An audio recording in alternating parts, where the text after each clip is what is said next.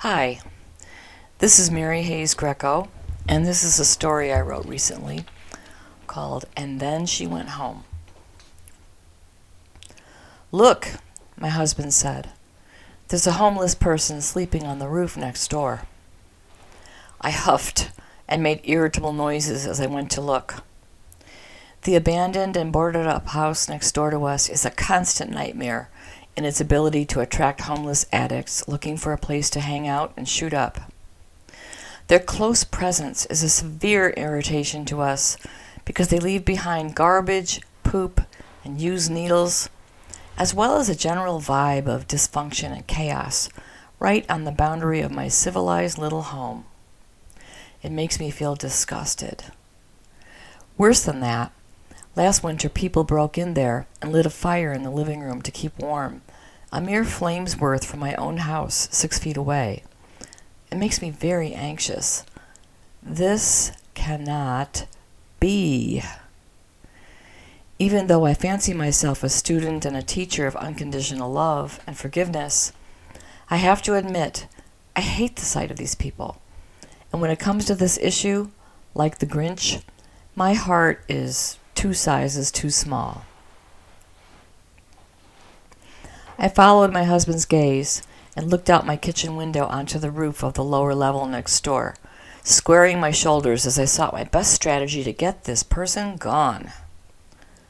She looks like she's about 12 years old, my husband said, though she was likely in her late 20s or early 30s. I studied her. She was curled up on a thin blanket on the tar paper roof, facing us, with her head pillowed on her folded hands, like a picture of a sleeping child in a storybook. Her jacket was folded near her small backpack. Her clean athletic shoes were side by side nearby, somehow looking ready. She was simply dressed, with a neat set of braids on her, and she had the guileless face of a trusting person taking a nap in a safe place. Oh, sweetie, came the unbidden thought, warm with compassion out of nowhere. You are so tired. My stiff shoulders softened, and I blessed her instead. I wished her well instead. My husband Fred and I have grown daughters and we had tucked in our young ladies for years. Like every parent, we peeked in later to take delight in their sweet, sleeping faces. I sighed in resignation as Fred and I looked at each other and nodded agreement, and then together we mentally tucked her in. She slept there all day, occasionally shifting position, while the light in the sky changed above her, and the maple tree nearby whispered and its dappled shadows played on her resting place. I was glad she found this private spot to take a needed nap, up and away from the grit and the randomness of street life. I was glad she had dared the rickety wooden ladder on that horrible house and had climbed up to get a solid and private rest. My family members came and went, making tea, cooking dinner, peeking out, and gently reporting to each other She's still there. She's still sleeping. The next day, she went away for a while and returned to the roof with two couch cushions, which she put down and resumed her extended nap. We four in my household who had been observing her now expressed our satisfaction that she had improved her situation. Somehow, we had all come to care about her and wanted the best for her. When I left for work, I looked once more and noted how she was lying straight on her cushions, with her hands crossed on her breast, bearing a striking resemblance to a sarcophagus in a sacred house for the dead. Her eyes were closed, and her face was tipped up towards the sky, as though she was listening to something up there, like someone you see who is listening to distant music.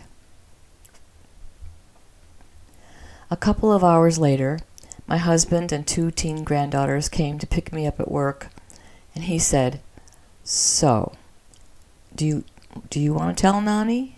That's me. Yes, said my granddaughter Mia. Um, Nani?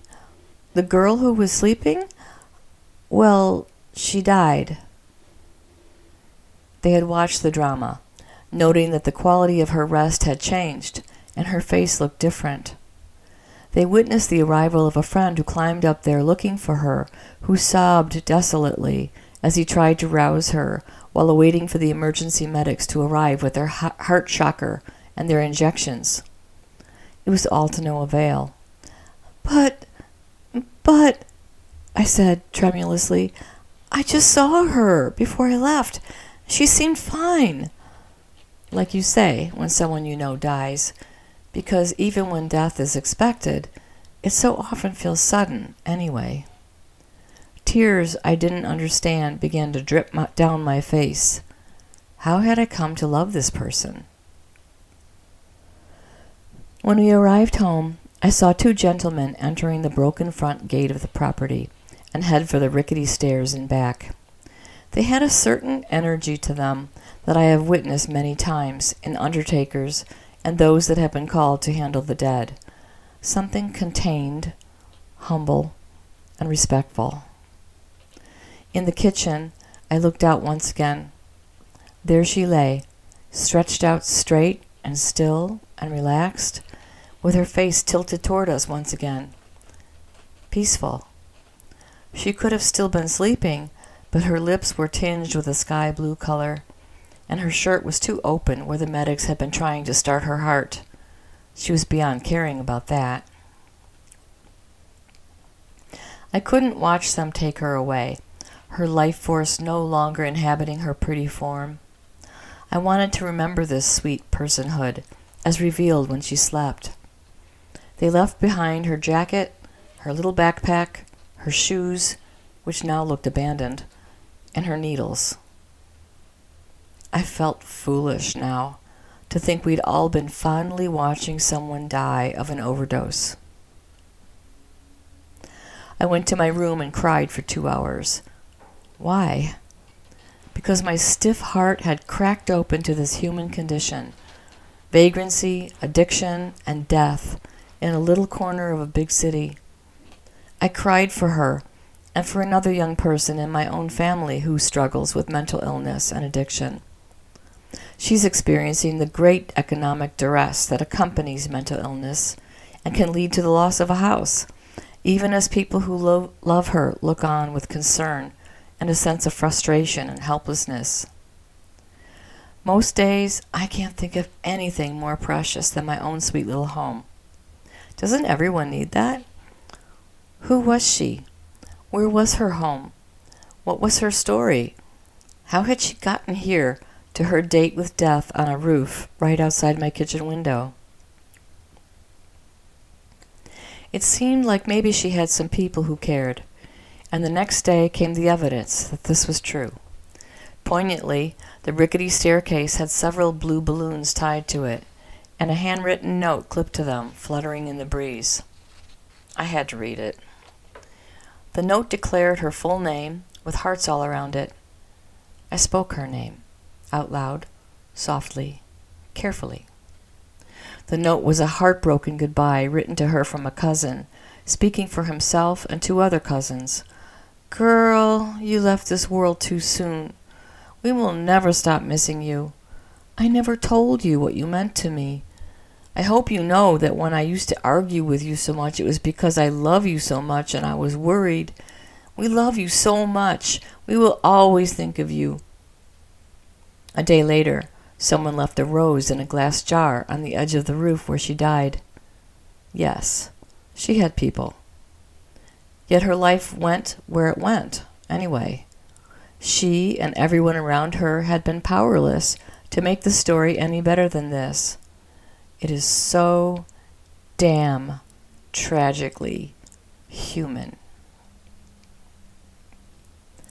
I am worried and aghast at the epidemic of homelessness, mental illness, addiction, and lost lives all around me in this city.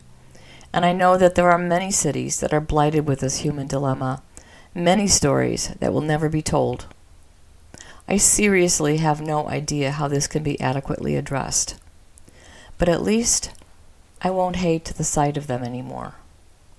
Hate is not the medicine for this situation or any situation It's just bad for your health and bad for the world. I realize now that I had been hating the sight of the homeless because they mirror to me my own inadequacy to provide real help. The couple of dollars I sometimes offer barely begin to address the needs of the person standing in front of me, panhandling in the heat or the cold. What I know for sure is that people are people, and that some of them end up on the street, homeless and addicted, and each one of them is, or once was, someone's daughter, or cousin, or parent, or friend. Yes, they are addicts. Yes, some of them are so off in their personality problems that dealing with them effectively seems well nigh impossible. But, like the sleeping girl on the roof, perhaps they belong to someone, someone who has known something of the light of that soul for a while, and they will be missed by someone when they're no longer here.